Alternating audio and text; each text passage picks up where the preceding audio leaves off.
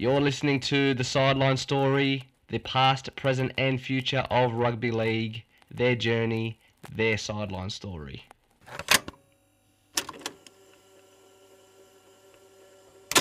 But it's head on in the story. Easy. It's black and white. It's head on. if you go in with enough force and you fuck it up, then you have to pay more of a penalty. Yeah. No, you shouldn't. It's a head high, it's a head high in the story. Make it black and white. Why are we putting grades on things? Hello, everyone, and welcome to episode 73 of the Sideline Story Rugby League podcast for our preview episode for the knockout stages of the Rugby League World Cup men's tournament. If this is your first time tuning into the show, I am your host, Daniel Tassoni. Joined with me is one half of our co hosts, Nicholas Guild. Our other co host, Ryan Clark, is on a sabbatical for this tournament. I think he's too busy watering the garden to our new studio, Nick.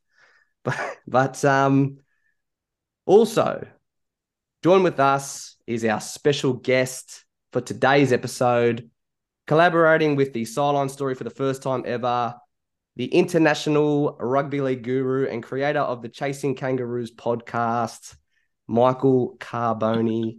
How are you, my friend? Welcome to the show.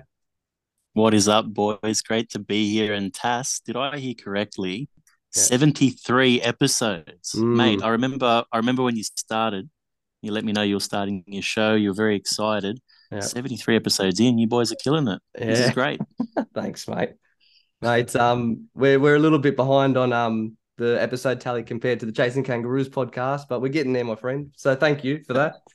Thank All you. good. You got to, it's all chase where everyone's chasing. So that's the Yeah. theme. So that's fine.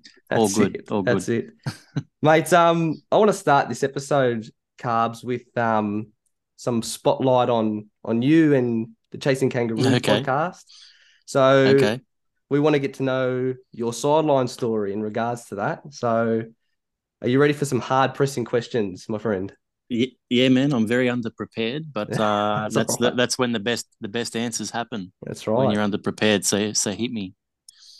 Firstly, uh, a lot of the listeners probably on our end won't know who you are. So my first Mm. question is, who is Michael Carbone, and what made you fall in love with the greatest game of all, rugby league? Oh, mate, Michael Carbone's a regular dude. He's uh his close friends call him Carbs, so you guys can do that as well. Yeah. Uh look, I was just I was born that way. My uh I was born, my dad was a mad Dragons fan and I That's had no choice. I, it is very unfortunate. Uh my kids unfortunately have the same curse now. But um yeah, we we, we I've just always followed footy since as as long as I remember. Uh, it's just been a part of me. But um I'm not like your regular footy fan. Like I don't. I, I remember growing up, the teams I sort of played in. There was a lot of um, played out in like the Parramatta comp out in Western Sydney, Yep. and a lot of the teams I grew up playing in when I was younger, there was a lot of were all wogs, mate. So there was a lot of Yeah. Italians, Maltese, Croatians, uh, all these all these nationalities that that don't usually play rugby league, and I thought that was kind of normal, you know, growing up. But as as I got older, and I didn't grow beyond you know five foot six, five foot seven. I, I noticed all these other, you know, all these other guys playing footy, and you know the the guys that you're more used to seeing play footy now. So I was kind of like different, you know, amongst the footy crowd, and I, but it took me a while to realize that. And early on, I fell in love with like the international side of the game, right? And I, I remember, I'm going to show my age now, boys, but uh, I think it was the '95 or '96 World Sevens Yep. and you had all the clubs playing, and then you had a bunch of nations playing, and you had like you know the USA and Italy and nations like that playing, and it was ridiculous, man. Because like the Italian side was, I think the first one, the Italian side was like proper Italians, but I think the one I watched, the second one in '96, it was like a bunch of boys from all over Sydney with Italian heritage, right? Which is not too dissimilar to to what you see in in some of the nations these days, but but um, I remember watching this going, oh my, geez, like this is like people like me playing footy. Like this is great. Yeah. And I fell in love with the international game, and um, it's just been part of me ever since. I, I got up. I used to get up like I'm doing at the moment with the World Cup. I'm getting up at midnight, three o'clock in the morning, four in the morning to watch games, loving it.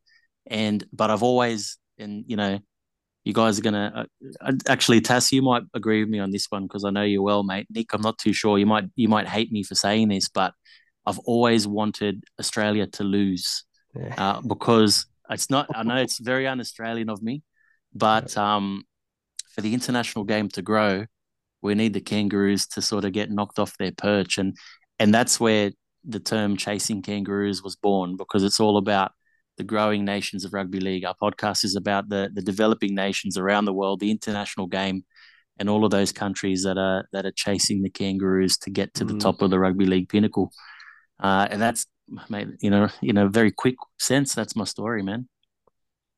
Mate, the name Chasing Kangaroos, I love it, by the way, um, because I'm on that you. bandwagon. Um, my boy Nick over here, I don't think he is. That's all right, Nick. We can't all I be know that. perfect, mate. Mate, I, I, I, I'm a, I'm a patriot, mate. mate no, no, nothing wrong with that. But look, I'll I'll I'll say this to you, Nick. Is there anything more Australian than backing the underdog? So, No, mate, no, no, I'm mate. probably I, I, I go for I go for Parramatta and anyone who's the underdog normally, and I defend them as well. And I find fault where there shouldn't be fault when I'm going for the underdog. sounds good, man. Look, as a as a Dragons fan, I can I can relate to you, Parramatta fans. You, you guys like to choke, and so do we. So it's all good, man. We're we're, we're simpatico, bro.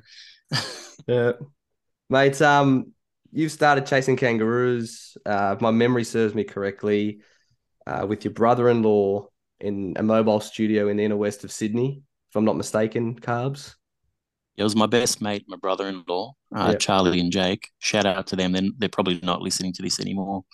Yeah. But um, but yeah, we started pretty much in, in the back of a car with like talking into our phones, and um, we we um, it was weird. It was sort of I think it was about four years ago now. Uh, so Mm. podcasts were kind of getting big. There weren't a lot of podcasts around, especially for rugby league. And when we started talking about it, so my my best mate and I were massive Dragons fans.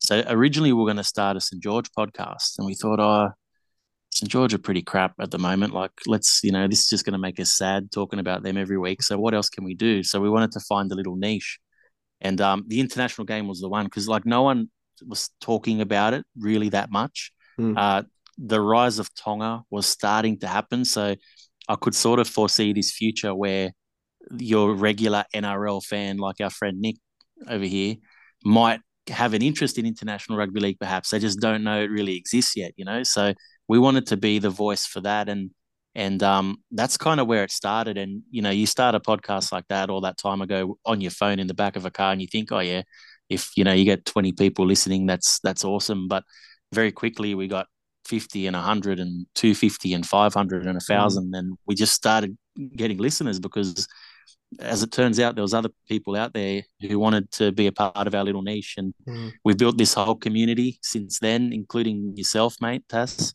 Yeah. and um and it's just been great like I've met so many people from around the world I'm I've been invited to the wedding of someone that I met through the podcast from America Yeah. you know that in a, in a month's time like and who would have thought you know stuff like that like it's been crazy like the friendships I've made and the opportunities I've had to like partner up with international rugby league on a few different projects and um, being part of selection for the golden boot Yeah. over the last couple of years and this year as well and Yep. you know all sorts of stuff helping out uh, helping out nations as well like we through um chasingroos.com which I won't plug too much but all money made through the chasingroos.com shop um, goes back to the game. So we sponsor the Brazilian Rugby League women's team. We sponsor the Netherlands Rugby League, Filipino Rugby League. We sponsor a, a under 12s team in Wales. We've sent over 100 footies to developing nations around Africa and South America and Asia and Europe and all sorts of places, man. So we've um so good. stop me stop me if I'm talking too much, boys. No, but uh, yeah, it's, Mate, it's been a, it's been it's been an interesting journey. Mate, um, one of my last questions uh, before we get into our preview and review of the World Cup so far. Your watershed moment for the podcast. When was it? when did you realize it was? When did you realize you were sitting on something as as big as what it's gotten to, and the importance to- of rugby league that it served? To be honest, man, there's been a lot of little moments. So, like I said, I've had opportunities to partner up with International Rugby League, Rugby League World Cup, whole heap of nations on a number of occasions. Um, I've had, you know, we've we've heard stories from all over the world that, you know, no one else would probably report on or even know about. Um, but the watershed moment for me is like it's the little things. It's like when people reach out to me every day, um, DMs or messages or emails or whatever, and just letting me know that they're listening.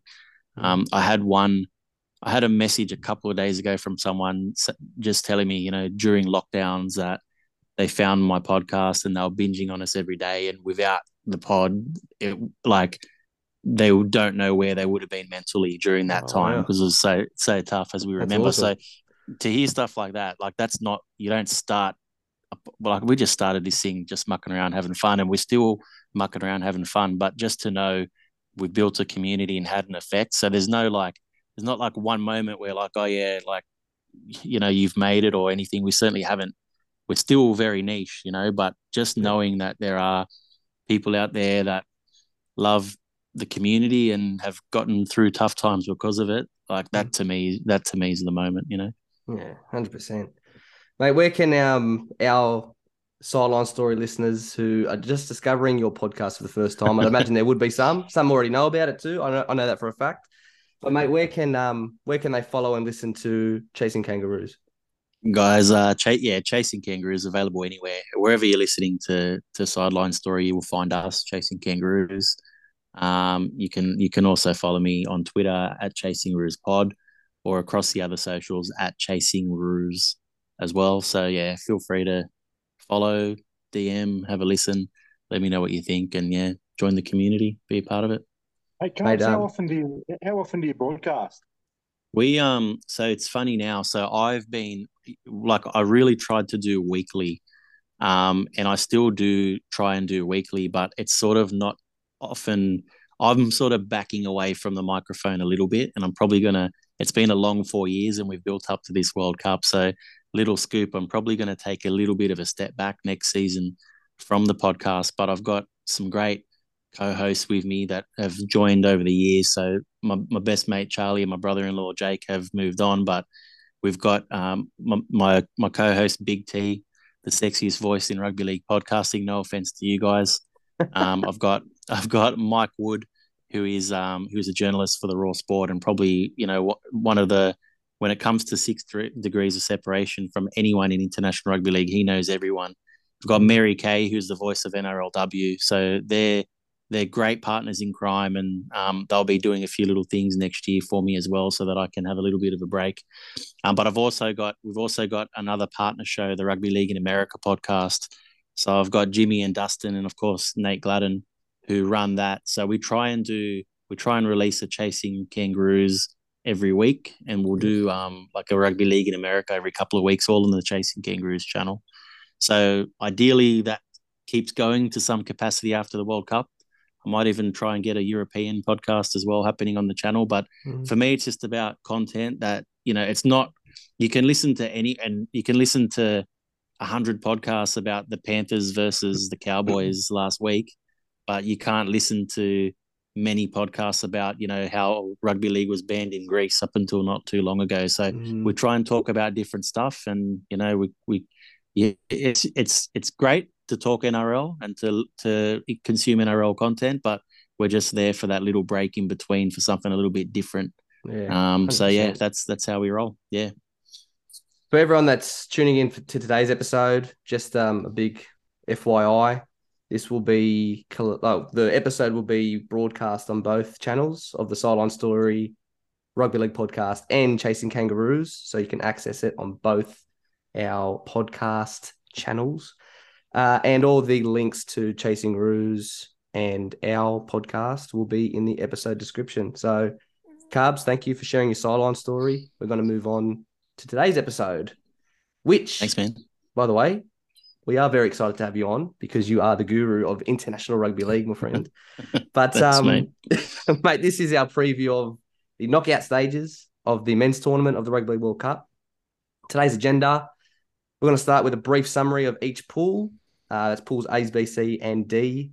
Uh, the eight nations who have progressed to the quarterfinals, as well as the eight nations who were eliminated after the round robin stages. We'll then give our preview of the quarterfinal matches uh, our expert predictions for who is going to progress all the way through to the grand final at Old Trafford in Manchester. and who we think will take out this year's tournament. The back end of the show, we will have a very special edition of our bunker review segment where we will ask our special guest host a bunch of ask carbs questions. Now, for those that aren't aware, it's something that you do from time to time, carbs, where you just answer questions that you've been given uh, that, that people online have sent you. Uh, we're going to do that to you today and put you on the spot a little bit. Happy with that? Thanks, boys. I feel very special. Awesome. All right. I have an early question to kick us off, boys. And I will start with you, Carbs. Um, it's something that's rattled the cages of media and public opinion throughout uh, the pool stages of this tournament. But my question is uh, what is your opinion on the blowout score lines for the tournament so far, Carbs? Yeah, um, look, I've read the headlines and I've heard the reviews, and um, to me, like my question is, what else did you expect? Like we knew there were going to be blowout score lines. There always are blowout score lines, not only at Rugby League World Cups, but in most major international tournaments. I mean, 100%. There, there's a 2020 Cricket World Cup happening right now, and you'll see some some ridiculous score lines there as well. We've seen it in Rugby Union World Cups, yeah. where you know the, the the the All Blacks have beaten Japan 104 nil or something ridiculous like that. Yeah. Uh, the the thing I always say is, you know, you look at you look at um, the Union World Cup, and you look at Japan and Argentina and nations like that now, and they're doing okay. And yeah. you look at cricket World Cups, and I remember, I remember a time where you know Sri Lanka was like Bangladesh, you know, but they got better. Yeah. Um, the same thing with this. With this, um, I remember last World Cup in 2017, we were we were worried that you know the top eight stage, which was where we're at now, there were blowouts in that top eight, and that it was ridiculous, and we needed less teams. And it wasn't until we got to the top two or four that it was competitive. And and now we're getting to the top eight, and the top eight looks okay. You know, yeah, there's going to be a couple of blow, there's going to be a couple of big score lines. Don't get me wrong, but it looks okay. And some of the nations are getting better. Like it's that we're at a point now where there are genuinely four, maybe five nations that can win this thing Mm. We've never seen that before. And that to me is an improvement. So the important thing is not, you know, uh, does England beat Greece 94 to 4? That's terrible. The, the, the problem is what happens next. Do we continue to support growth for the game in Greece, Jamaica, Lebanon, Ireland, Scotland, Wales, Papua New Guinea, France? Mm. What are the next steps? Because as a sport, we have never capitalized on any World Cup success in any way, shape, or form. Yep. We sort of forget about international rugby league between World Cups, and unless we are prepared to put the effort in, there's gonna uh, we're gonna have blowout score lines every World Cup, and it's and it's just gonna keep happening. So that to me, that's my opinion on that. Nick, we've seen this week alone in round three, we've seen every scoreline uh, as 13 plus. Uh, only one scoreline was respectable in the Fiji Scotland match. Uh, we've seen scores of 94, like Carb said, 94 to 4, 92 to 10. Um, mate, Carbs gave us a pretty comprehensive answer, which I agree with a lot of his points. But what's your opinion, Nick?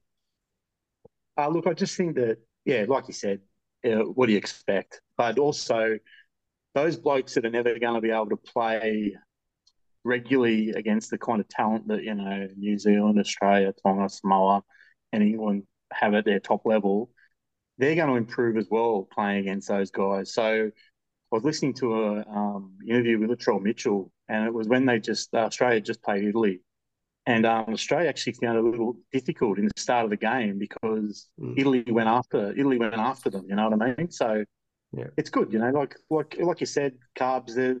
These teams that are lower lower end nations or tier two or tier three, if you want, they're going to get better if as long as they keep playing at, a, at the, the best the best teams. And yeah, there's going to be blowouts, but they're going to improve. Like you said, uh, with your cricket analogy with um, Sri Lanka and Bangladesh, they, they're going to get better. Like I can see Italy getting better. I remember when Lebanon weren't that good, and now they, you know, they're they're a top side.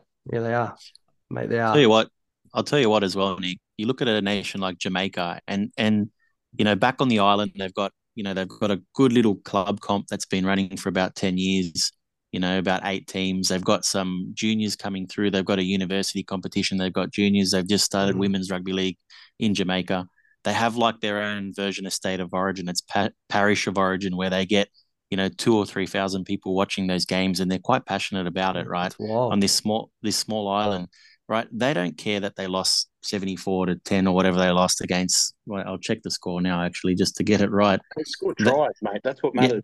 they don't care that they lost 74 to 12 the other night that but that first try they care and for that little kid on the island watching jamaica play in a in a, a rugby not just rugby league but a rugby world cup full stop Mm. like it's it's a it's an opportunity for them and and like i say that's that's the opportunities we need to to find and exploit it's how do we open up pathways how do we help that little that little kid in jamaica get into the Super League or the NRL and represent his nation and make it stronger, make the international game stronger. So that's where we need to be. Man, I think uh, I think uh, they got robbed a try as well, Jamaica. They I think they did could have been 74 18. Yeah, Yeah. could have been. Mate, um, Carbs, to your point with J- Japan in rugby union, um, just to, to end this question before we move on. Um, mate, they lost 145 to 17 in the 1995 Rugby Union World Cup. 145 to 17. 24 years later, the 2019 World Cup, they host it and qualify for the top eight quarterfinals, which obviously gives them automatic qualification for the World Cup next year in rugby union. But that just shows, to your point, if we put the right resources into growing nations that want to be resourced and want to take that on board, they will improve. Uh, uh, uh, uh, uh, an example for rugby league is Lebanon.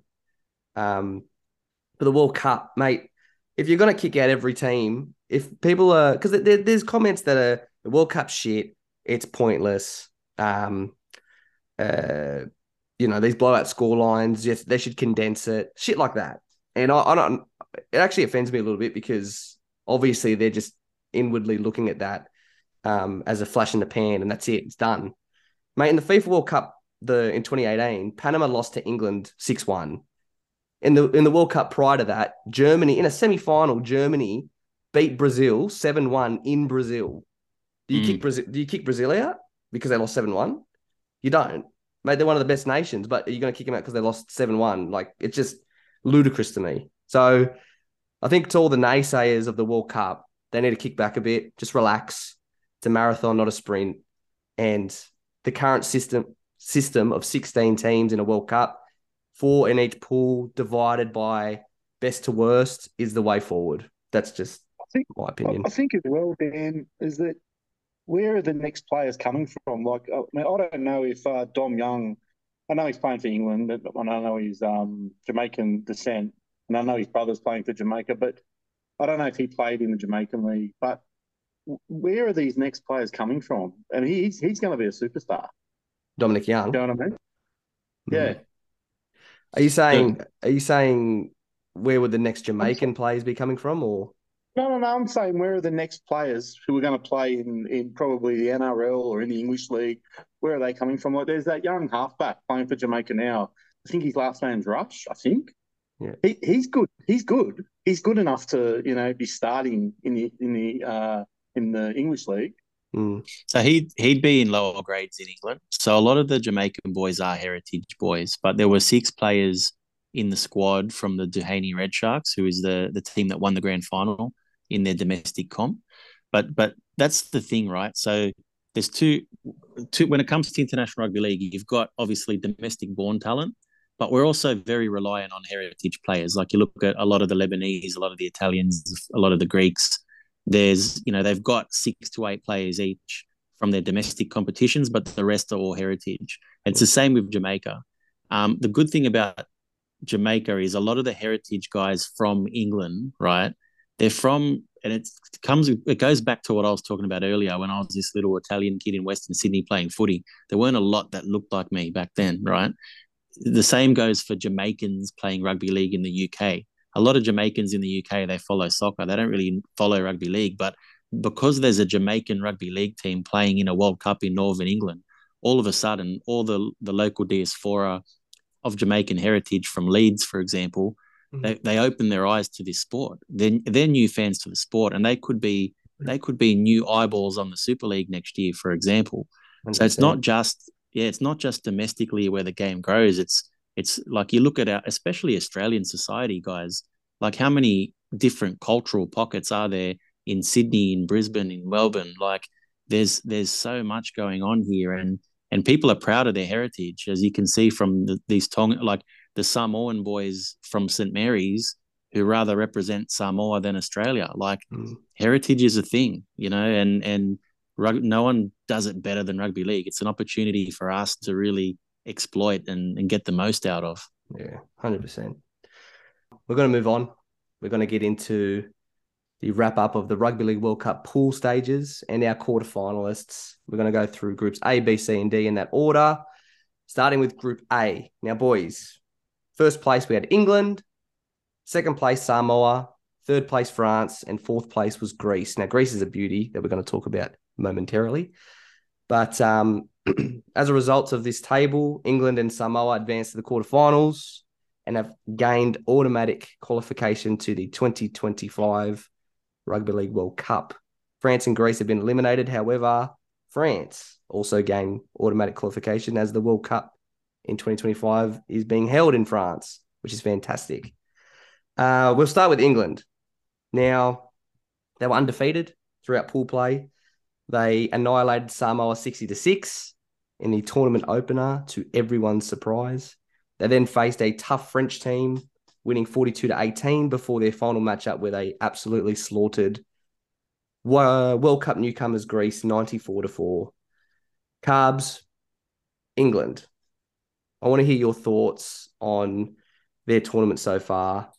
They went in there not as favourites to a lot of people, but have they surprised you, or did you think they were? Did you think they were going to come out as strong as they have? Uh, England have certainly surprised me. Um, if you asked me at the start of the World, if you asked me a few months ago, um, I would have said that Samoa were favourites for this group. Yep. Um, and a lot of people laughed at me then, and then all of a sudden everyone was agreeing with me. Samoa were picking picking Penrith Panthers players, and, and guys were converting from Australia to Samoa. Mm, But um, I was really confident that Samoa were going to win that opening game. England absolutely shellacked them. I don't think anyone, even if you tipped England, you wouldn't have expected that scoreline um, in round one. And they haven't looked back. Um, England have a really strong squad. Um, they haven't got the depth that Australia and New Zealand have. But if you look at guys like like Welsby, you know Burgess, all of their whole back line is incredible. Um, Tommy George Williams has been at, at his peak. Makinson, you mentioned Nick's mentioned Dom Young, who is like a poster boy for rugby league over there now. Yep. Um, it's it's they have been really impressive. Uh, Shaun Wane, credit to Shaun Wane, the coach. He's he's sort of we had um we had um we had James Graham on our podcast just before the World Cup to talk about England, and he said that the the feeling in the camp with with Shaun Wane and his boys are they're going to win this cup. There is no other answer. They just have to win the World Cup, and they believe it, and you can see it out there. Um, they've started strong. They they they might be the favourites. Look, it's between them and Australia. I believe. Well, I'm sure we'll dig deeper into that um, soon, but England can win, and um, as much as you know, it's un-Australian for me to say as well. It's probably um, for English rugby league or for rugby league in, in Europe could be really important if England do win this World Cup. Nick, you said Dominic look- Young earlier today, but who's been the most impressive for England, or players that have been the most impressive for England for you? Um, Welsby's the five eight, isn't he? Yeah. Yeah. Mate, he, he, he's looking pretty good. Um, he's pretty slick with his passing. I think in the first game he threw an intercept, but he also threw five tries as well. Um, mate, look, just on what you just said there, do you think that England played a fantastic game, or do you think Samoa really disappointed and played shit? I, I think I think. Yeah, I think Samoa were underwhelming. I think they got there late. They didn't have any trial game like trial games. I know there was, and I've said this on our podcast. I know there's a lot of Panthers players there, so you'd think there'd be a good connection. But if you look at their their spine, there, there isn't a lot of game time together. And guys like Suaalii hasn't played a lot at fullback, for example. Um, so there has there's not a lot of cohesion in the spine, or there wasn't at the start. But I, I did say after that game, everyone was sort of bagging out Samoa. I did say that you know they could if they they can build up to something and they can still challenge when it comes to finals time. Um, I still believe they can challenge. Uh, they but they're they're not. They I would I wouldn't say they're in the top four right now but mm. they certainly can sneak in. They can certainly build up to something. But yeah, look, I think it's a mixture. England were great, but Samoa were really bad. Um, and if that if that game were to happen again today, it might be uh, it would at least be much closer. I think so. Yeah, I, I, I was a bit like you. I had Samoa, especially with those guys picking to play for their um the heritage heritage nation. I had them. I had them right at the top. I had Australia, New Zealand, Samoa. And um, when they played that game against England, not that England didn't play badly, but England played well, of course. But um, I just it, it was uh, a little bit of a kick in the guts because I'd, I'd, I'd mentioned that I thought Samoa were going to. I thought Samoa had actually taken a little bit of the shine away from Tonga, to be honest. Same, same. I agree. I agree. Uh, look, one thing about England, and I don't. This is why I don't think they're going to um, they're not as strong as those other two nations in Australia and uh, and New Zealand. Is that fullback is such an important position, and I know Sam Tomkins is a good player. He's been a good player for a long time, but he he is getting older and he doesn't have the electricity he used to have. He used to be quick as lightning quick, and he just doesn't have he just doesn't have that anymore. And I know that's just one player, but it's such an important position. You look at New Zealand; they've got three or four fullbacks. Australia have three or four fullbacks. Yeah, that's where I just don't think that they're just missing something there. Boys, um, we've touched on Samoa uh, after their embarrassing loss, and it was embarrassing, mate. I just remember Milford getting sin binned, rightfully so, and the scoreline was twenty four to six. And then in, I've never seen a team score back to back five tries in a row, back to back to back to back to back, like that, especially against quality opposition. Samoa just gave up and it was it was embarrassing. But mate, I I predicted that England would win. Uh, I obviously didn't see a scoreline or full see a scoreline like that. Um, but Samoa look like a side that will build and have been building throughout the World Cup. They bounced back against Greece and won 72 to 4. And then they came out in the second place playoff against France and won 62 to 4, which to me was annoying because I wanted France to uh, show something considering the the amount of um, uh, the bounce back they've had from which I want you to talk about soon, Carbs, because you've got the knowledge there with France. But I think they're rebuilding the right way uh, through um, uh, what's his name? Fre- Fresnel, is that his last name? Laurent Frezin Laurent Fresneau, yeah. Fresneau yeah. and and um, Trent Robinson from the Roosters. Um, but I don't know what you boys think about Samoa, but the question I've got is: Is the sleeping giant still asleep? Because they've been touting Samoa for years. Uh, they wanted to replicate what Tonga did in 2017, but it's just once they lost 60 to 6, everyone just went, and just kind of went, no, I don't think so. Is the sleeping giant still asleep, boys?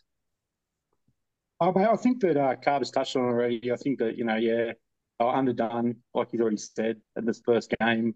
They've slaughtered the two other sides. I was a little disappointed with England in their second game against France. I mean, look, if you're going to smash Tonga like they smashed, sorry, if you're going to smash Samoa like they did, I'd expect them to to do the same to France, and they it was more of a closer game. You know what I mean? Look, to be fair as well, Nick, England in that second game, they did they did have make a few changes. So Welsby didn't play, a few others didn't play. They had um had Makinson at the back, I think. They had uh they had Ryan Hall in there. So they had, they made a few changes. They made about five or six changes in that second game. So it wasn't the strongest English side, and that's sort of what I was getting at earlier. The the English England's one to seventeen could match it with Australia and New Zealand, but it's the depth underneath that is where they start to struggle. So they're kind of mm. lucky they haven't had any injuries or anything like that. It's good that they've been able to mix their players up a little bit and give them some game time during the group stage. Um, they're going to be better for it when it comes to finals. Um, so, but look, France France played with some heart as well in that game. So they they came. There was a they they looked like getting blown out of the park in the first half, but they came back with two tries and and came close by by half time. Mm. And then, of course, in the second half, England ran away with it. So France were okay. Samoa had their best game of the tournament against France. Um, and and like I said, they're building. You know, they are building up to something. They they're going to come up against Tonga, which is going to be really difficult. But luckily for for them, until the third third game of their group, Tonga were sort of building up slowly as well. So that's actually going to be a man. I'm really looking forward to that matchup. Mm. Um, but but Taz, I'm with you, man. With France, like disappointed they didn't put up more of a fight.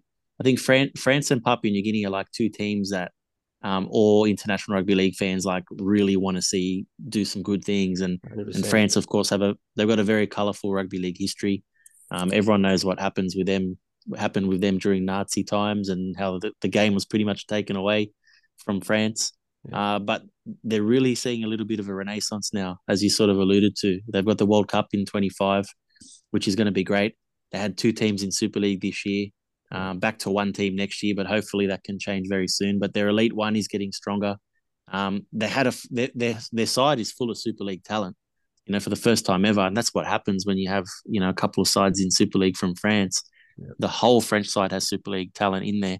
Um, I guess the big the big drawdown for them this tournament was that Theo Fages, who has been one of the best halves in Super League for the last few years, was injured, and he would have been a shining light for France. Hundred percent. But look, they've they've got a good young side. They've got some building to do, and no doubt they'll be a better a better side when they're hosting this thing in three years' time. Mate, um, just on France before I move on to Greece, um, surely the next European, I guess, state of origin equivalent or triple, like you know, three like three game series is France and England. Yeah, look, I've been saying it for a long, long time. It, it doesn't matter if if England wins that comprehensively at first. Um, France needs to play England to improve, and and not only that, but England needs some competition in Europe. I mean, you look at the the eight nations remaining, and they're the only European left uh, side left. Yeah. I don't count Lebanon. Lebanon are more Asia, and even so, most of the Lebanese players are, are Australian uh, based players. So yep. you count them as a, as an Aussie side, really, as a as a Southern Hemisphere side, really. So England need. It's so important for the English game that the rest of Europe starts to come up and challenge them. So I'm talking about France. I'm talking about Ireland. I'm talking about Wales. I'm even talking about Greece, Italy, even Serbia. Like there's a lot of nations there playing rugby league in Europe now more than ever. Yeah. And um, England needs to to help them catch up. Do you think um do you think there's a factor with regards to uh, how successful rugby union is in France right now? And they've got a there's there's a I don't know. It seems seems like I know they're they're doing well, but it seems like an uphill battle. England need a team that's going to um, compete and when, I, when, when we talk about competing, not just turning up, we're talking about a team that's going to beat them half the time. I just find it uh, it's going to be hard for France, and, and it's good that they're they're doing what they're doing. It's just going to be hard for France with a lot of their junior kids play rugby union. I just hope that it's maybe a bit like Australia where we start poaching some of those kids. I guess. Mm. I think I think you've sort of hit something there, right? Because and, and that's probably why the game struggles a little bit in Europe, it's it, it always comes down to money, right? So, you know, the NRL salary cap is much greater than the English Super League salary cap, and and the money available for rugby union clubs over there is obviously greater than the Super League as well. So you're always going to find the best young French players might get poached to rugby union. So that's where I think the NRL can, clubs can step in, and I'd love to see a couple of French players over here come through the systems. 100%. There's um there's a um there's a club uh, trying to get into the Queensland Cup, which which encompasses a bunch of French Polynesian nations, um, called uh, Pacific Tres, and um, anyone sort of playing in that region would qualify for France as well. So that's another sneaky way that you know some French players can can come in through like the Australian sort of pathways as well, and you see with guys like Dom Young, we've mentioned him a couple of times already, but um, uh, players that come through this NRL system are just a different level of beast, aren't they? Mm. So and the only problem is, you know, you can't you can't all it can't all be the NRL that's that's doing all of the pathways and and and building these players. So it's really important that we have another strong professional league or two. Uh, the Super League's the next best one, and then the next best opportunity is France. To be honest with you, as well, we could have a whole podcast about this subject. Yeah. Um, it's it's going to take a while, uh, but like France are the next best thing in Europe. Um, so England need to help them. It's as simple as that. 100%. Boys, lastly with Greece, they were the newcomers. Uh, they didn't win any matches, uh, but that's not what mattered to them. Uh, this was revolutionary, and I say that on a lot of levels.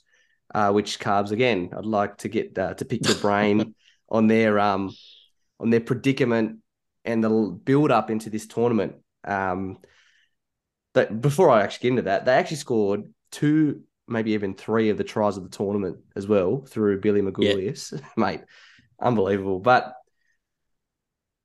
we need a history lesson, a history lesson with them carbs. Uh, the backstory for rugby league in Greece. At the start of 2022, if I'm not mistaken, the sport was illegal.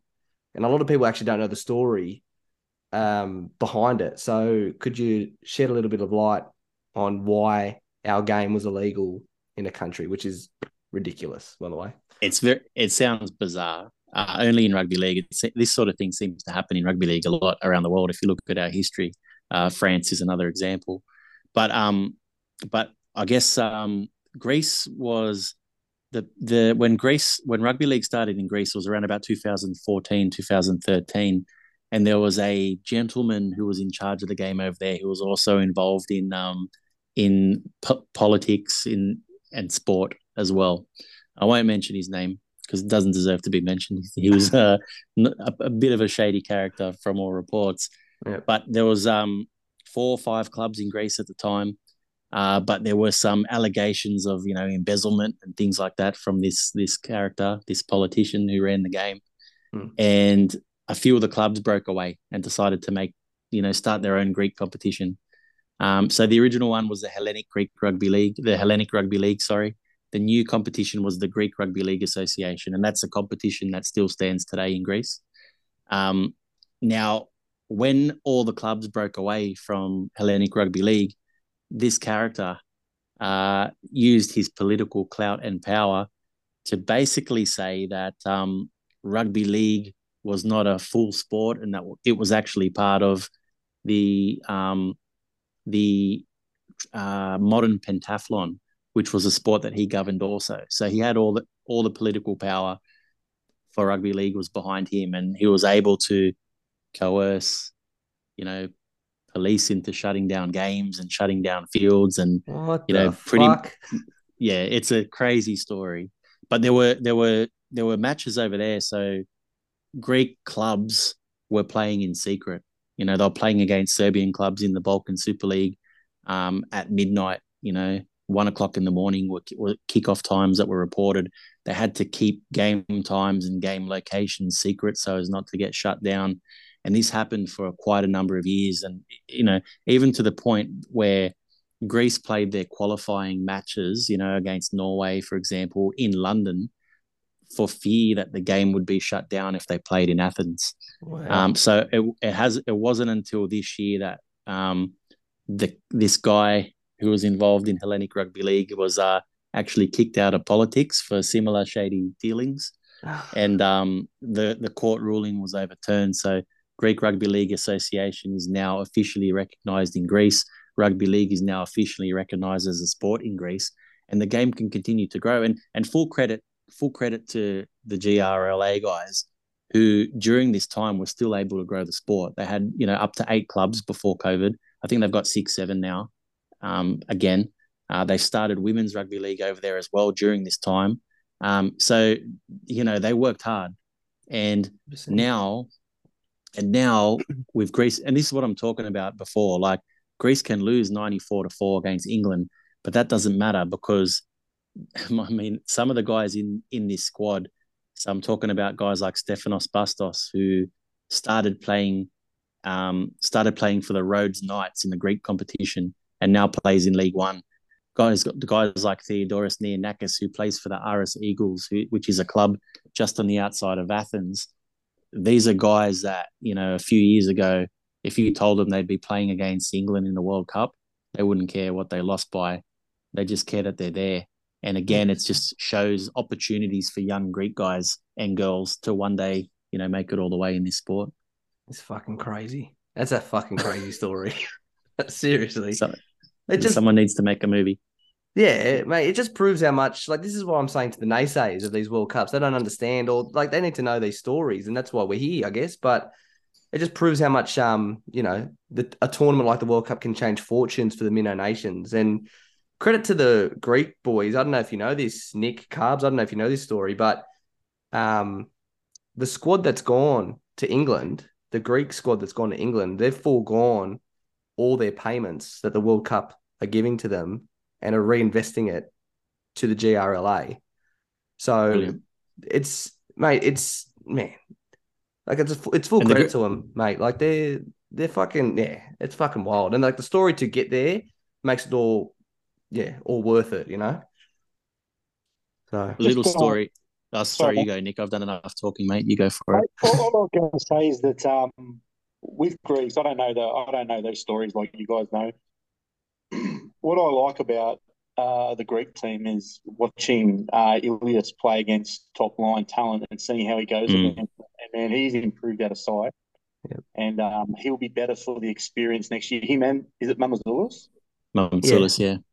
Mate, he he's a player. Like I know they've just uh, South have just re-signed Cook. Mate, he he's he should be playing first grade on a regular basis. It'll be interesting to see what they do next year. Yeah. Boys, we'll move on to Group B.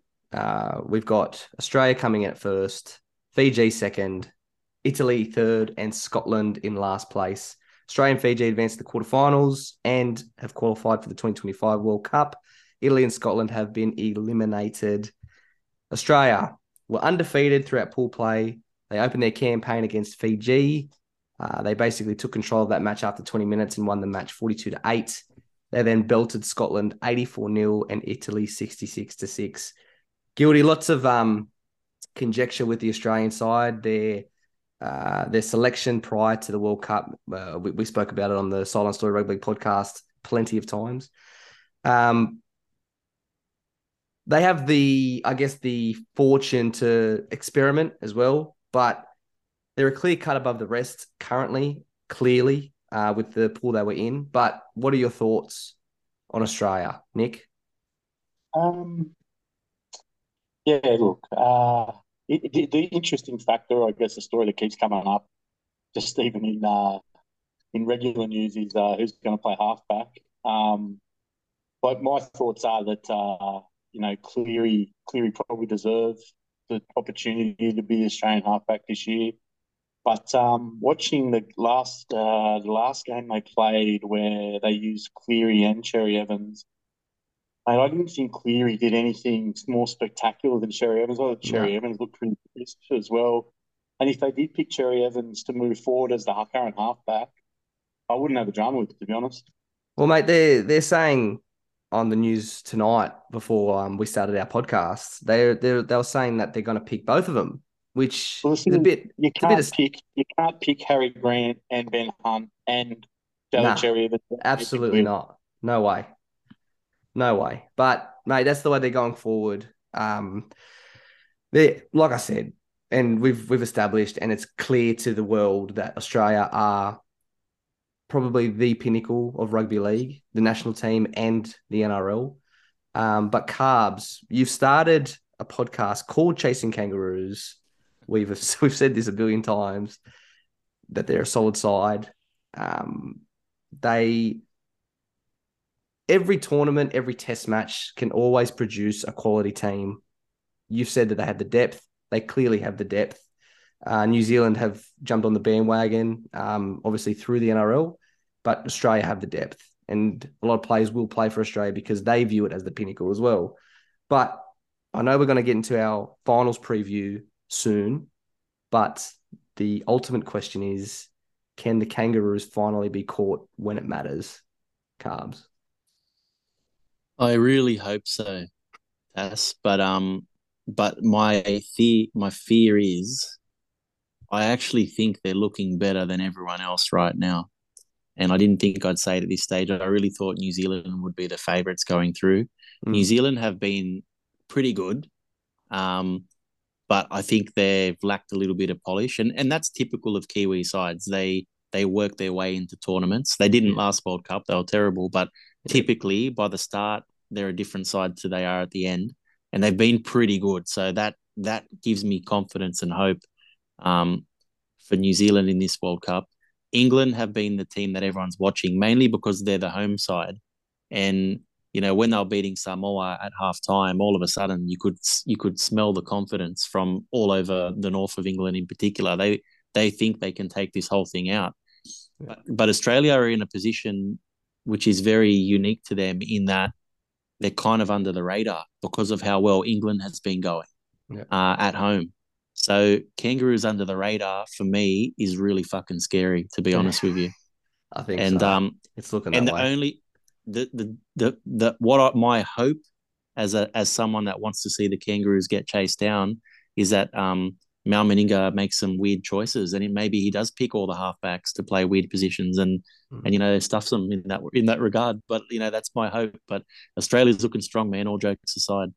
Nick, Mate, you I fi- was you gonna fid- you're fiddling, Nick. I can see you fiddling. Are you? Are you? You pissed No, off? no, or no. what? I'm, I'm, I, I just um, was listening to what's been said, and yeah, I thought New Zealand would look a bit stronger as well. But then I also take note that you know there's a player that's been injured, and now he's sort of come back into the side. They're looking better, Jahrome Hughes, Mm. and I guess it's the same with Tonga as well. With Jason Taumalolo's come back into the side. You know, they, these guys are superstars. They make a difference. So I still think is oh, my opinion is if Australia, uh, whoever wins on this side of the draw, this is biased. Whether it be Australia or New Zealand, they're going to win the comp. That's what I think. Mm. Boys, Fiji. Uh, their lead up to the tournament wasn't ideal. Uh, they lost their head coach Joe Rabele uh, to uh, sickness, I guess. I don't know what it was, but he fell ill and went to hospital, so he was replaced before the tournament kicked off. They also lost uh, Ravalawa and Pio Seki from Manly Seagulls and Redcliffe's Joe Ratuvaka Serivalu in the warm up match. They lost three players before the tournament even kicked off. Uh, they got on with the job. I know they lost to Australia, uh, but they pumped Italy 60 to 4, which I thought was disappointing for, for Italy because I usually they've got a pretty decent rivalry, those two. They always fire up when they play each other, but uh, the scoreline was way too big this time round. Uh, but then against Scotland, they only won 30 to 14 um, in a clunky affair for Fiji. I thought Scotland played pretty well. But um, Carbs, Fiji, uh, in the last three World Cups, they've made the semis. Um, is that going to be the case this time around, do you think? Look, they um they knocked off New Zealand last time at the World Cup, Yeah. uh, and I don't think they will do it again. To be honest with you, Yeah. Um, looking a bit, they've they're looking a been, bit, um, a bit, yeah, I don't know, all over the shop at times. Like they've got, um, that's it. well, they've got Brandon half- Wakeham and I think it's Mocha Drake, if I'm not mistaken. Okay. So, they had Henry Relawi um at five eight for the Scotland game. Yeah. Um, look, they're, they're I think you've nailed it there again, Nick. They've got some impressive outside backs as always. They've got some big boys up front, but it's it's in the halves where they sort of lack a little bit. Um, they've been impressive without being too impressive for me. Uh, the game against Australia was the big one for them, and they were they were nowhere near par. Um, so they they they I think they're making up the numbers in the finals. They they they can give New Zealand a good challenge. Um, but what I do like about Fiji is uh, the start of every game, guys. That's that's that's been crazy for me. So um, Yeah. everyone talks about all the hakas and Sipi Taus and everything, but that Fijian prayer at the start of every game makes me cry. I'm a grown Oh. man crying at two o'clock in the morning watching a bunch of Fijian men hug each other and sing hymns. Oh. Um, but it's a thing of beauty, and it's again something very unique to our sport Yeah. that uh, that I absolutely love. boys, we'll look at Italy now. I think they've had one of the sort of one of the weaker sides um, in, uh, in regards to first grade talent. Uh, 2013 and 2017, they were littered with a few Super League and NRL players. This year, they've only got one. Nick, that's the Parramatta Eels and Italian captain, Nathan Brown. He's your boy. He's our boy now because th- the three of us are bloody Italian heritage. So this is our second team um, by default if you don't go from first. But mate, um, head coach Leo Epifania, um, he had to find a quick replacement for Cooper Johns, uh, who's now an ex Melbourne Storm player. I think he's going to Manly. Uh, so they had to debut Radian Robinson from the Dolphins, who did a great job against Scotland in the first game. Uh, but yeah, they suffered heavy defeats to Fiji and Australia, which was um, the Fiji one was disappointing. The Australia game, I thought that you know that was expected. Um, but Italy, carbs, they've picked a very heritage-driven side. Is there development? Um, is there is there formidable development uh, for the game in Italy? So that's actually the best part about what's happening with Italy right now. So in, in the past, and they've had, I mean, the past three World Cups, we've seen a guy named Gianni Cellerino playing off the bench for Italy. Yep. Um, and he was the first Italian-born player, you know, in modern Italian rugby league. Um, but the rest are all, you know, pretty much or mostly heritage players. There's a couple of others there in the squad from from the Italian comp. Yep. Um, but Italy have been to most World Cups, the last three or four World Cups. Yep. Um, but mostly with guys named Tedesco or Minichiello, et cetera, et cetera, Vaughan.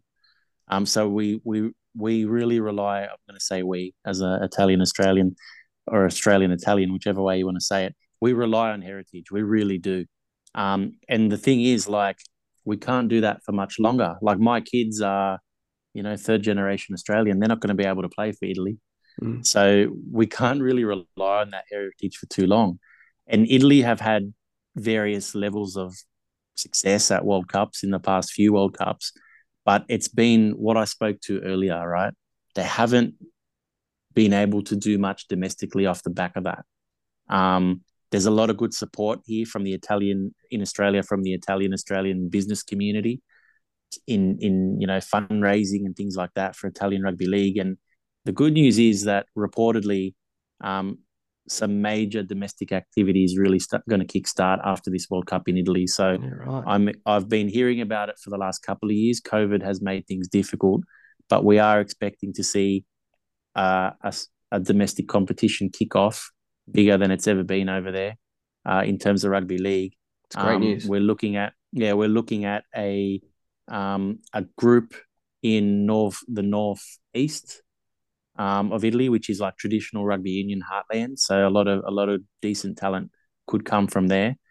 Um, and there's also a conference in Sicily as well, from what I understand. So All the I'm interested, yeah, mate, all the way to the uh, from, from the tippy top of the north to the bottom of the south there. So interested to see what happens. But for me, this is what it, what World Cups are about. It's it's it's about the opportunities that come from the World Cup, and Mm. if Italy can if Italy can start to grow their own players domestically, then again, it doesn't matter if they're losing against Australia sixty six to six. Um, they will get stronger with the right tools. Nick, you we watched um the Italian games pretty intently, and uh, you pointed out some outside backs for Italy that stood out for you. I think Nathan Brown was obviously their best player. Clearly, he was, and um, credit to him. I think he uh, embraces his Italian heritage and is really passionate about representing Italy. But um, other than him, who stood out for you, Nick? Mate, uh, I, don't, I don't know his name. There, there there's two centers. Sorry, one center and one half, one winger from the Sun, the Sunshine Coast Falcons. Yep. They're scoring a few tries. They played well. But the player that I liked watching, and I don't know if they rate him as highly in, even in the Italian side, but his name is Luca Moretti. And every time he was on the field, he got in blokes' faces. Like there was one little push shove with uh, kick out. Mate, I like blokes like that. They stand out to me. He ran the ball hard and he tackled hard. And I know he's an Australian. He's an Australian Italian player. But I'm looking for those sort of players that aren't generally always playing NRL. And I'm looking for who can play NRL. And he's someone who can play NRL. Mate, uh, the center wing pairing is Daniel Atkinson and Jake Mason. They're both from the Sunshine Coast Falcons. They're on the left side, and they did do well. They did a job Well, against Scotland. Atkinson played for, Atkinson's played for the Storm. He's played first grade. Yeah, yeah. I was yeah, impressed, boys, with um the five eight Jack Campagnolo. Um, I wouldn't be surprised if he uh, ended up sticking around over there and found a Super League side or something like that. He he's been Who's his decent. side? Who's he? I know he's playing first grade. but Who's his side? rabbits. Yeah, he, he's good enough. He's Yeah. easily good enough. He's pretty slick. Yeah, hundred percent. Uh, boys, we'll move over to Scotland and um, Carbs. There's a something I want to ask you about Scotland because I think personally, I think they've regressed as a nation. Uh, I think Wales and Ireland are the opposite. They're developing pretty strongly, which I will talk about when we talk about them. But um, I think they redeemed themselves a little bit against Fiji when they lost 30 to 14. However, if I'm not mistaken, they were full members of the International Rugby League. Have they been, has that been revoked and they've been downgraded to an affiliate because the development's not there? Or what's the go with Scotland? Yeah, look, it's um, you, I think I, I do agree with you in terms of Ireland are on the way up. Um, domestically, they've got more clubs than ever. Um, I'd love to see an Irish side in the Super League. Um, Wales, Wales have always got potential. Um, it's hard to say. I'd love to. I'd love to say Wales on the on the way up as well, but they sort of show signs of potential at every World Cup and haven't been able to capitalize off that. So, um, I'm not too sure about Wales, but I'm, I know they can improve with the right tools again.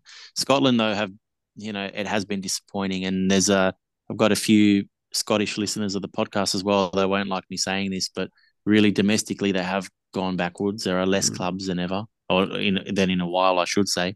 They've got a club called the Edinburgh Eagles, who are quite you know probably the strongest, easily the strongest Scottish club, um, who sort of compete with, with English clubs at like a third or fourth division level, which isn't amazing, obviously, but it's it's quite good for Scottish rugby league. And and really after that, there's a big gap. Um, so there's not a lot going on domestically for Scotland. They need to get their act together. Um, otherwise, unfortunately, I'm sorry to our Scottish listeners, but I'd prefer to see a different nation in that spot next time come 2025 World Cup um, if they can't improve in the next few years. Mm, I'm with you. Boys, Group C. New Zealand came first, Lebanon second, Ireland third, and Jamaica fourth. New Zealand and Lebanon have qualified for the quarterfinals and the 2025 World Cup. Ireland and Jamaica have been eliminated. Now, Nick, you and I, during the Sideline Story podcast, I think halfway through the year, uh, touted how New Zealand probably have named the best side in regards to being as well rounded as they are. Their spine, their forwards, their backs. They had a shithouse campaign in 2017 that Carbs you touched on. They lost to Tonga in the group stages. They came second versus Fiji in the quarterfinals and lost 4 2. I remember watching that game. Windy Wellington. It was a shocking game because there was no tries and just it was it was weird. But they had a shithouse tournament and didn't deserve to go anywhere near the semis, and they didn't. But I think this time round, obviously they've they're a lot stronger. They've taken that on board, I'd imagine. Bounce back. They're undefeated currently. Um, they beat a Lebanon side that was very passionate, 34 to 12. Credit to Lebanon. Uh, they also pumped Jamaica 68 to 6 and Ireland for the first time ever, uh, 48 to 10. But um, look, we've spoken about New Zealand. Um, so, Guilty, I'll ask you Jahrome Hughes has been a revelation for him in the third game. I think he's going to be, I think they need him to have any chance of winning. But which other players have impressed you from the Kiwis? Man. Uh, DWZ played well. Did he, did he done a hamstring? No, they reckon, but yeah, when he scored bloody, what was it, four tries against um, in the Jamaica? half? Yeah, Mate, look at their side. They've got uh, they've got uh, Papali'i, um, they've got um, Joe Tapine, they've got Brandon Smith. Hmm. We've got James Fisher Harris. Yep. They, they don't have a weakness. They don't have a weakness in the side. Their bench players are are, are, are superstars as well. Um, like I said, I won't go into it too much. I just think that them in Australia are the, the, the teams to beat. Mm. And I don't care that they haven't smashed sides by 90 points. Um, when Joey Manu's on fire, he could be, you know, he could be uh, best fullback in the world. You know, Yeah, I think so too. Carbs, um, we've got Joey Manu at fullback. You've got Dylan Brown and Jahrome Hughes in the halves. Brandon Smith Smith as a hooker. Uh, you've got Tapine that can play lock. There is a spine there on paper that is just as good, if not arguably better than Australia's. Will is it a shame that Australia and New Zealand are playing each other in the semis, or do you prefer to see it pan out that way? Look, it is what it is. It's no shame. I think um, if you're looking at a World Cup in England, it's uh, it's not a shame because it means England will probably play one of those. You know, you'd assume. Um, look, I just I'm looking forward to that game if we get there. Look, we haven't got there yet. Yeah. Um, you know, but anything can happen, but it's very likely, and that's going to be a cracker game. Mm. Um, it- the spines are great um, for both. We're, we're getting way ahead of ourselves already, but Yeah, I, I think we can all assume it's going to be there. Mm. Boys, Lebanon, led out by ex Wallabies coach and current, if I'm not mistaken, Argentinian coach Michael Cheika. Um, he's again proven that, sorry, Lebanon have again proven that talent and passion can push you further. Uh, I think they've built on their 2017 campaign, which they just lost to Tonga in the quarterfinals. Uh, against Ki- the Kiwis, I thought they obviously were just that touch of class off, but I thought they put up a good show.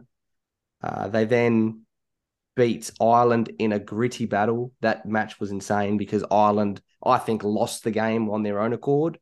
Too much, um, too much not worrying about the ball and rather smashing people's heads off and shit. But um, they beat Ireland 32 to 14 in what was the second place playoff, and then they pumped Jamaica 74 to 12. Guilty, your boy Mitchell Moses, the Eels and Lebanese halfback and the Lebanon captain. Uh, he's been a standout. Have you been proud of his efforts or? Mate, I'm going to look biased, but I think he's been halfback of the comp. And when they pick the side of the comp, he he has looked the best. The English commentators have been going off about him. I mean, Adam Doueihi's playing fantastic as well. And one thing I'd like to mention is that there's been talk. I don't know how how accurate it is, but I think Cheika could easily coach uh, an NRL side if he Yeah. if he wanted to. I don't even know if he wants to. mate. There is talk about it. Um, he has been working with the Roosters at times. Um, another one, obviously, this is biased because I'm a Bulldog supporter. Um, Right? is that Jacob Kiraz? Yeah, mate, he's killing it. So He's been good. He's been good, guys. If I can chime in, um, Lebanon have been my favorite side to watch at this World Cup, simply because they are playing such a different brand of rugby league um, compared to everyone else. It's been incredible to watch. I don't know if it's the Cheika Rugby Union influence, but short kickoffs, they're raking the ball, they're throwing it around. Moses and Doueihi have been incredible, uh, but Lebanon have been great. They're, they're like the disruptor of this World Cup, and I can't wait to see them playing Australia in the finals. I don't think they can beat Australia, but they can cause some disruption, and that's what I want to see. I'm really looking Yeah. forward to that game on Saturday morning our time.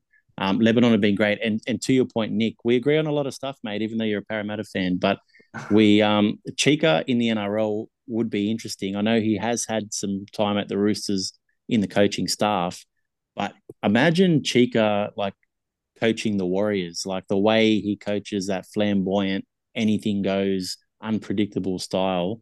I'd love to see something like that. It's not going to happen, but I can dream. Boys, um, I'll I'll, pu- I'll push forward. Uh, we've we've spoken about Ireland. We've spoken about Jamaica. Um, credit to Ireland. I thought they were might be of smoky to to beat Lebanon. However, they weren't. Like I said, I think they lost that game on their own accord. Jamaica, we spoke about earlier in the episode. They did not win a match, um, unfortunately, but they will build on it. as we all hope. In Group D, we had first place Tonga, second place Papua New Guinea, third place Cook Islands, and fourth place Wales. Tonga, Tonga, sorry, and Papua New Guinea advance to the quarterfinals and next year's, oh, sorry, next edition's World Cup. And Cook Islands and Wales have been eliminated. Boys, Tonga were a bit sketchy in the first two games.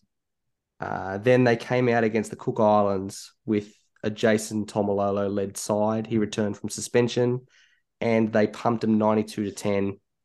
Boys, um, oh, sorry, Carbs.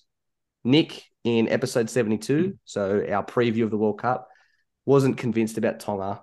But Nick, I want to know if you're still on the bandwagon or if they're just building into something special. Mate, um, I'll be honest. I, I thought that uh, Samoa had uh, overtaken them, but not now. Not not what I've seen. Mm. Not what I've seen this World Cup. And with Jason Taumalolo playing like he's playing, he's just, mate, he's a freak. He's yeah. It, it's hard to pick the best forward in the comp, but he's just a difference maker. Yeah. JT made a huge difference. I was I I spent I really thought that Tonga were kind of treating these group stages, which a couple of the nations might be, as trials. They're playing around with a few combinations and and and all that sort of thing. But when JT came on last game, massive difference. They are in contention. They can win the whole cup. Um, they've even like where they've been weakish in the past, and they've still managed to beat everyone despite not having a proper halfback. But they've got halves now in in like like Katoa, Amon. Um, they've got halves. They've got they've got players across the field, and I, I'm with you, Nick. I thought Samoa had overtaken Tonga, but I was wrong on that front. T- Tonga are stronger than they were last time around, and that's scary.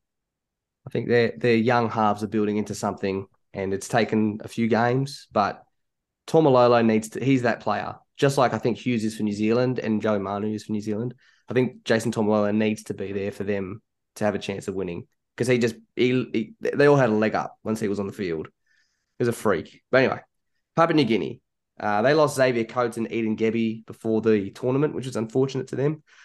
Excuse me, mate. I think um, ever since uh, the Papua New Guinea Hunters being included in the Queensland Cup in 2014, uh, it's really helped the development of Papua New Guinea on the international stage. Um, the Cook Islands game was impressive. Uh, it was 32 to 16 on Cook Islands end. Uh, and then I thought Wales were gracious in defeat when they lost 36 0 in the wet.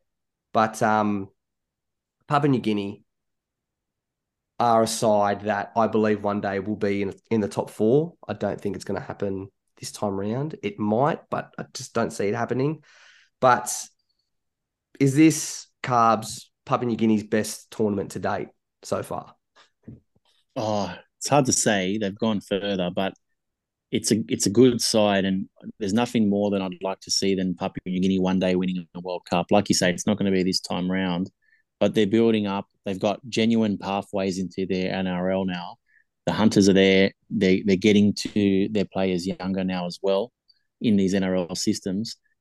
If we can, I, I genuinely believe we can get to a stage where there's a hundred PNG players coming through the grades in the NRL, Mm. um, and that's when you're going to see an awesome Kumul side that can compete with everyone. Um, they've got guys here, Mackenzie A. They've got guys like Edwin Ipape at hooker. They've got guys like um, uh, the Rodrick Tai, the winger, who's been incredible.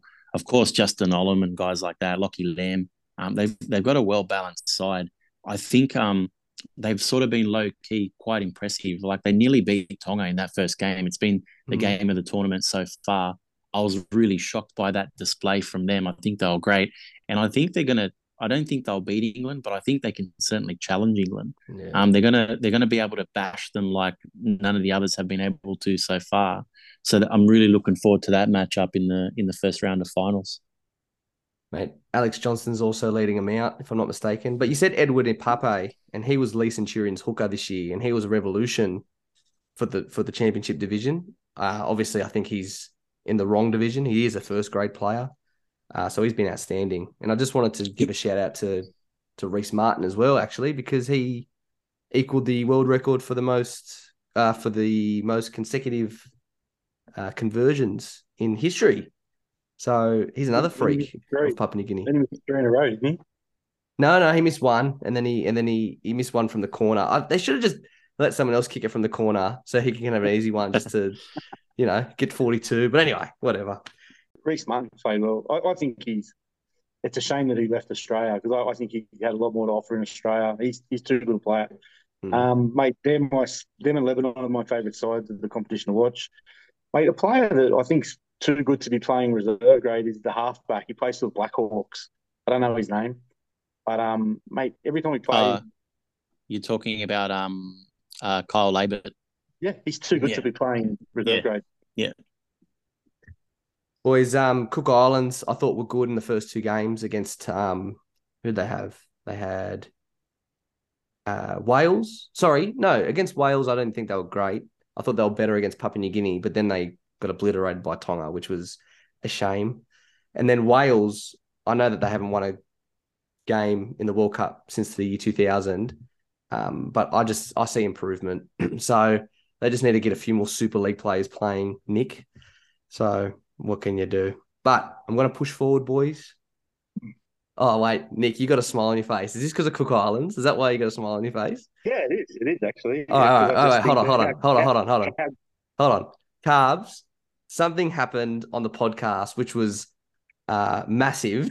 it was massive um, on the social on our channels of social media because Nick said something interesting which pissed off I think a whole nation of people. but um, basically, in a nutshell, um, we are talking about Valentine Holmes because he said he might play for the Cook Islands, Yep. and I was um, being a, a rugby league expansionist and international supporter. I liked the idea that he was going to potentially play for them, and Nick disagreed because he's he goes for Australia, which is fair enough, and he said uh, something along the lines of that I said something silly. I said something he- silly. goes Valentine Holmes. I'm going to repeat it. He said I could, that- I could have put it a better way. Yeah. he goes, I think Val Holmes would be an idiot to leave Australia now to play for the Cook Islands, is what he said. Something And like that is on the basis of that he goes for Australia, they're the best team. He shouldn't be going to a side that's not as good. That's what he said. That that's basically why he said it. And it blew up like something fucking severe, like really severe, like to the point of death threats for Nick and they wanted to kill him and shit like that. Just the little things, you know. but anyway. Mate, um, All right. the the only thing that uh, made me a little bit happy was um, Brad Takairangi got involved. And he even made a little comment and said, um, you know, talking about heritage and so forth. And I agree. Look, you know, um, it was a bad choice of words. But uh, Brad Takairangi was talking about how, you know, it means so much for the people if, if Val Holmes is going to play for uh, the Cook Islands, which is great. But um, I do remember Brad Takairangi playing for New Zealand. So he's got a short memory, I think, a little bit. Oh, you just you had to do it. You had to just rehash it, didn't you? Had to, yep. You're a rabble rouser. Anyway, it is quarterfinals time. Uh, we're going to get right into it. Carbs had to step out just for a moment, but he will be back for the Ask Carbs segment at the end of the episode. So, as we've spoken about, the top two from each pool qualify for the quarterfinals. Uh, six of those teams are from the Asia Pacific. One is from Europe, and one is from the Middle East African, I guess, cap uh, catchment. Uh, so these are the upcoming matches for this weekend.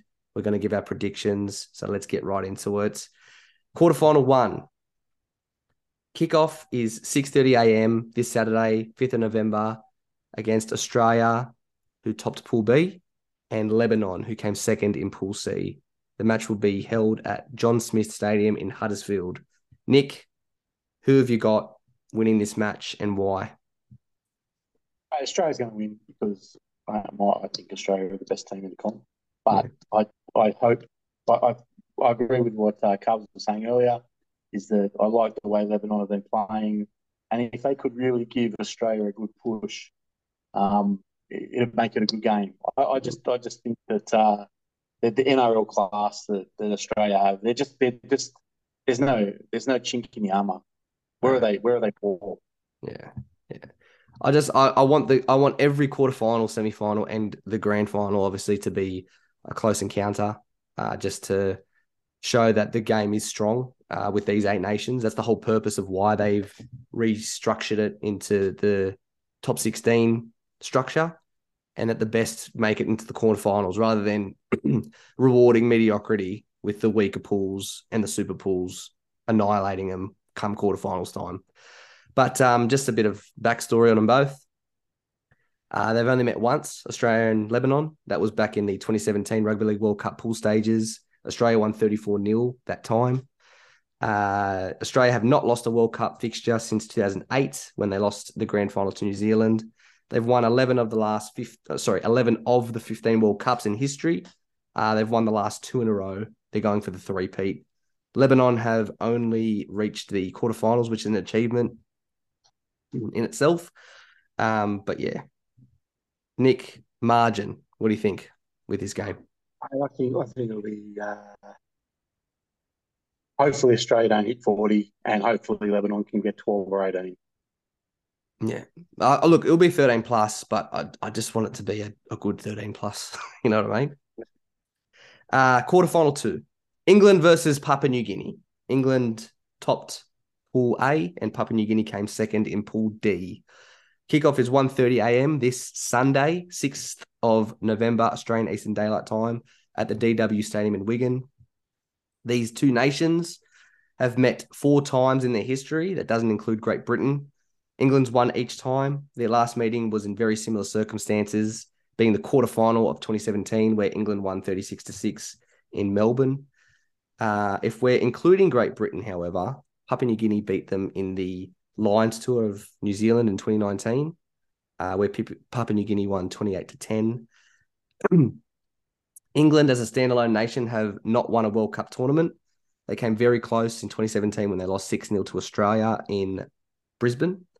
Uh, however, Great Britain have won the World Cup three times, their last coming in 1972. For Papua New Guinea, uh, the furthest they've reached is the quarterfinals, which they reached in 2017. Nick, who wins this match? How much by and why? I, I want to say Papua New Guinea because, like I said before, they're uh, they're one of my favourite teams to watch. Um, I think it'll be super close. I think the home field advantage, a home crowd advantage, are going to get England over the line. I'd say England win by 12. I think it's going to be really close. Mm. I love the way Papua New Guinea play. Mate, I, I think this is going to be closer than what people think. I think England will win. Home ground advantage is massive. It's going to be a sellout uh, at Wigan, but um, England will win. I think. I still think thirteen plus, but um, again, I think this will legitimately be a close thirteen plus. I I can't say this being a blowout. Quarterfinal three: New Zealand versus Fiji. New Zealand topped Pool C, and Fiji came second in Pool B. Kickoff is 6.30 a.m. this Sunday, 6th of November, Australian Eastern Daylight Time at the MKM Stadium in Hull. These two nations have surprisingly only met once. We spoke about it earlier. Uh, it was also in the quarterfinal stages in 2017 where New Zealand lost to Fiji 4-2 in a trialist affair. Very, very weird game. Uh, Fiji again, like we spoke about, have qualified for the last three semi-finals in a row, uh, but they have never reached the World the World Cup final. New Zealand have won one World Cup in 2008. They contested the last grand final in 2013, where they were pumped at Old Trafford in Manchester uh, in 2013, 34 to two. Uh, and in 2017, they had a shocking tournament. But Nick, who wins, how much by, and why? I think New Zealand are going to crush them. I So just do I. think that uh, the golf and the spine is too great. I'm with you. I, I don't think um Kikau and um what's the hooker's name again? I bloody had a mind blank. Api Koroisau. I don't think they're enough. Uh, they've got a nice look. Their fullback from Penrith uh, reserves. He, he's also a good player, but New Zealand are just so well rounded. I think I think they'll tell them up um, twenty plus. I think they'll they'll maybe even thirty. Unfortunately, you with me on that one? Yeah, look, uh, Fiji have got some good forwards. They're just they're just not. There's too many chinks in the armor. Yeah, I think so too. Mate, last quarterfinal. Uh, that's quarterfinal four. Tonga, who topped Pool D, they'll be versing Samoa, who came second in Pool A. Kickoff is 1.30 a.m. on Monday, the 7th of November, Australian Eastern Daylight Time at the Halliwell Jones Stadium in Warrington. Mate, this is the tale of the Pacific Islands juggernauts. Uh, I don't think it gets any bigger. Tonga v Samoa, red v blue. Um, I think it's it should be the the Pacific equivalent of State of Origin, to say the least. Uh, they've met 19 times in their history. Tonga have won 10 times, Samoa eight, and one draw. Their last meeting was in 2018 in a mid-season test where Tonga won 38 to 22 at Campbelltown. Uh, Tonga's best achievement was in the last World Cup where they just lost to England 20 to 18 in controversial circumstances, uh, which we spoke about with Leilani Latu on his sideline story interview. Um, Samoa have only reached the quarterfinal stage, and they've done that three times in 2000, 2013, and 2017.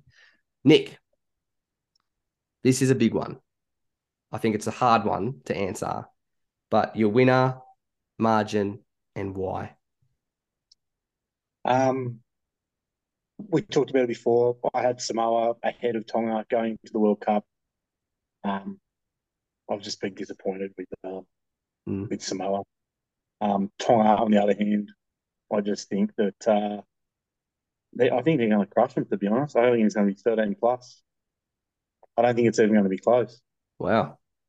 Mate, I think look, I just want to point out something just to just to um be a little smart ass for a sec. I um I I've picked in our predictions episode, in episode 72, uh, I picked this top eight in order of what they are, but I'm gonna stick with it. I've put Samoa ahead of Tonga. Uh, and I can see it happening. I actually can.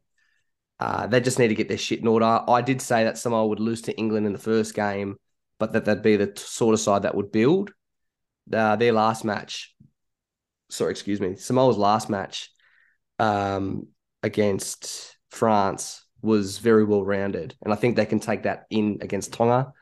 Uh, or, but you know, on the other hand, Tonga did play their best match against Wa- um, Cook Islands, and ninety-two to ten is proof of that. So this is going to be a fantastic game. I think it will be one to twelve. Um, but I need to stick strong with what I said, and I think Samoa will get them. But the Jason Taumalolo factor is really, really like if I'm if I'm not sticking to what I predicted pr- prior to the tournament, the Taumalolo factor is massive. So can't wait to watch that I- game. I can't see Samoa beating England if Samoa win this match. Where I can see Tonga beating England if Tonga win the match. That that's just my opinion. Nick, who have you got progressing through to the grand final? Because with your predictions, it's going to be Australia v New Zealand on one side and England v Tonga on the other. Sorry, it could be Papua New Guinea v Tonga um, if they beat England. But who have you got winning? I've got I've got um, Australia facing Tonga. That's mad. That's so good. Uh, mates, I am again sticking with my predictions, uh, and I'm hoping this happens a New Zealand England final. Uh, with look, I said New Zealand would win. Um, I don't care who wins. If that's the final, I don't, actually don't care who wins. Probably England. I'd like to see them just on Carbs' point of um, uh, the fact that it would help grow the sport in Europe. So that's why. But yeah, I don't think I could handle the English commentators the way they carry on about the English side. they're so biased, Mate. eh? Oh, it's horrible. I, Yeah. I forget about it every year. I forget, and then I watch a game and I go, "Oh, no wonder." I've forgotten how biased they are. Oh, they're just passionate, Nick. Come on. They are Yeah. passionate. Yeah. Anyway, we'll bring carbs back in and we'll wrap up the episode with our Ask Carbs um, bunker review. So we're getting into our bunker review now. Uh, for those that are tuning in for the first time, this is our discussion point, uh, the way we end every episode. Uh, carbs, we're going to do a special edition for you, the Ask Carbs bunker review is what we're going to call it. So, topic number one International Rugby League chairman Troy Grant earlier today announced that the highly anticipated rolling international calendar for rugby league will be announced after the World Cup, probably in December. He's hoping. Um, but Carbs, can you shed some more light on what this may look like? Because a lot of people don't know when internationals are on. They're usually haphazardly strung together. Um, besides the World Cups, which we know are on a quadrennial cycle um, every four years, for those that don't know what that means, uh, what's going to happen in between? Yeah, the look, it's all about at the end of the day when it comes to internationals, it revolves around what the NRL and Super League are doing. The NRL have a lot to say. You know, if they say there's a standalone Origin game and we can play some Test matches that week, then that's what generally happens around the world for rugby league. Yep. Uh, but when they say that standalone match isn't happening anymore, then we've got you know a four, five, six week window at the end of the season, and that's what's going to be happening from here on in. But what you're going to see is a lot of group stages grouped in like confederations. So you're going to see a lot of Asia Pacific games, you know, and qualifying tournaments for World Cups. You're going to see a lot of European nations happening every few years. You're going to see a lot of African nations and a lot of uh, American nations as well. So all of those confederations grouped together playing each other, um, qualifying for the next World Cup as well. All of those sorts of stages happening. Uh, you may see the occasional, you know, tour from a Kiwi side to an English side, or vice versa, or Kangaroos getting involved too. But I think we're going to see a lot more, you know, America, Jamaica, Canada, and Brazil playing each other. You know, um, Cameroon, um, Kenya, uh, Nigeria, Lebanon playing and South Africa playing each other. Of course, Australia, New Zealand, Tonga, Samoa, Fiji, PNG playing each other, and of course, you know England, France, Wales, Ireland, uh, you know uh, Greece, Italy, etc., etc. So we're going to see those some confederation style Euros, Pacifics, Americas. Uh, uh, that's what I'm expecting. Um, like I said, four week windows potentially at the end of the year, so it's not going to be crazy um, but it's going to be more than we've had for a long time. So I can't wait to hear it from Troy. Mate, um, he, had a few things to say today, actually. He wants the, the Rugby League Nines in the Olympics by 2032, the Brisbane Olympics. Yep. Uh, for men and women, uh, the wheelchair in the Paralympics. Uh, he wants the next World Cup um, after France to be in New Zealand and Pacific Islands, and the one after that to be in the USA. So it's great, great stuff to hear. Mate, um, the next topic. Nick and I have had a lot of arguments about this for two years, um, but I want to ask your opinion on what the best way forward is for international eligibility. You want to ask me? Um, look, I think. I think the way we've got it at the moment isn't too bad. Are we talking about in context to state of origin? Is that what the big blow up is? Like, uh, or... that that was usually that's usually where the blow ups are. But um, the look, we can go, we can open that can of worms. But um, your opinion is for just international football that it's good the way it is. That you have look, look the grand, the grand, the grand, the grandparent rule. Um, for example, is not something that's unique to rugby league. It happens in every sport. Mm. Um, there's an Aussie-born uh, soccer player playing for Italy at the moment. Um, you know, so this is not unusual. Uh, we just complain about it a lot as rugby league fans because we like to complain about stuff. I'm okay mm. with the grandparent rule. Uh, I'm going to open the can of worms. Origin. What do you do?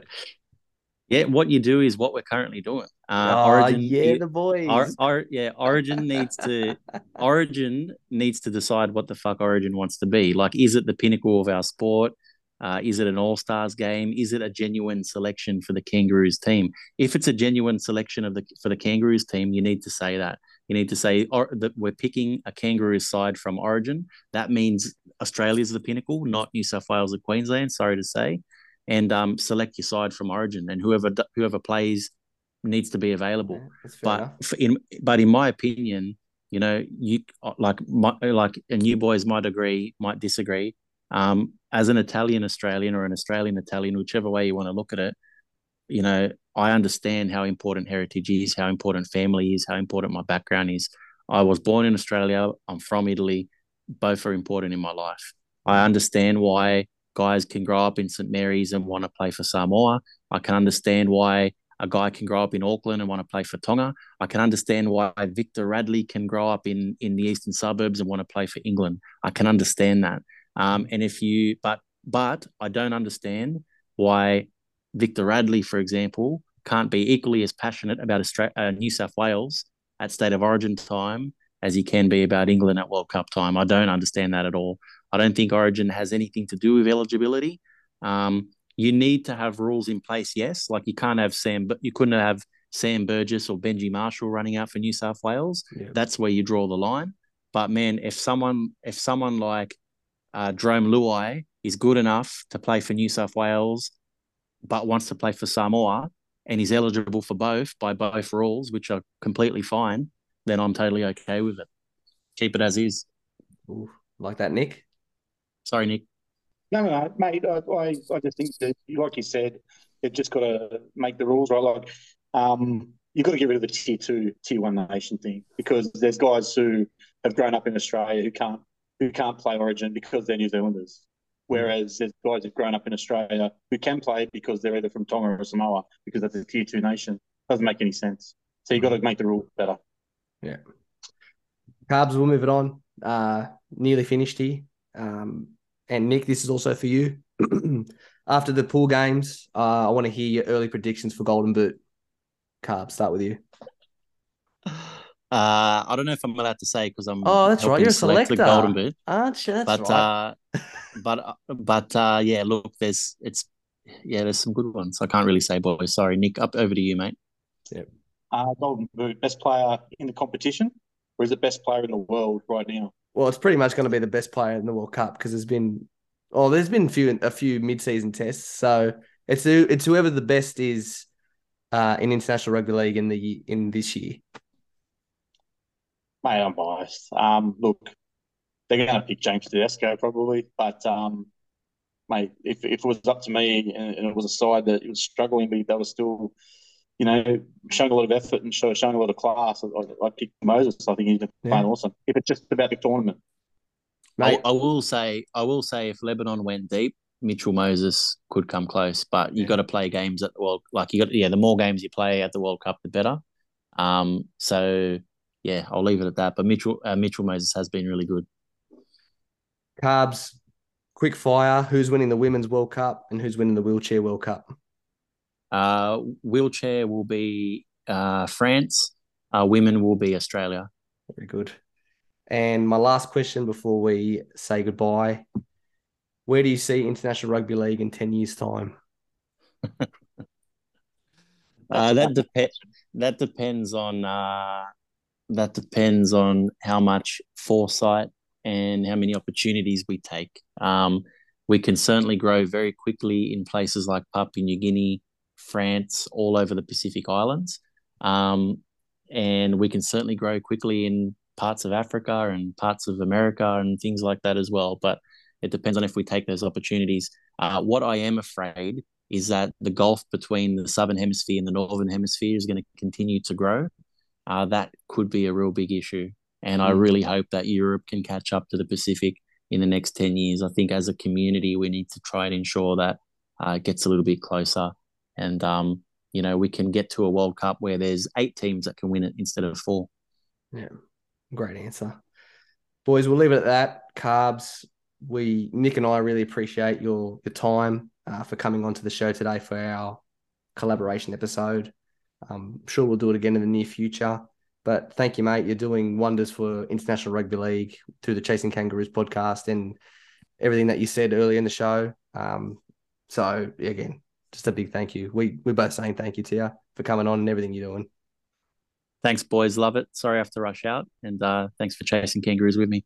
That's all right. And uh, go the Bulldogs and fuck the Kangaroos. Nick, what's your sign off? Come on, bro. Mate, go to the hills and go to Snakes. Yeah, the boys. Always a pleasure, never a chore. I forgot to say that too.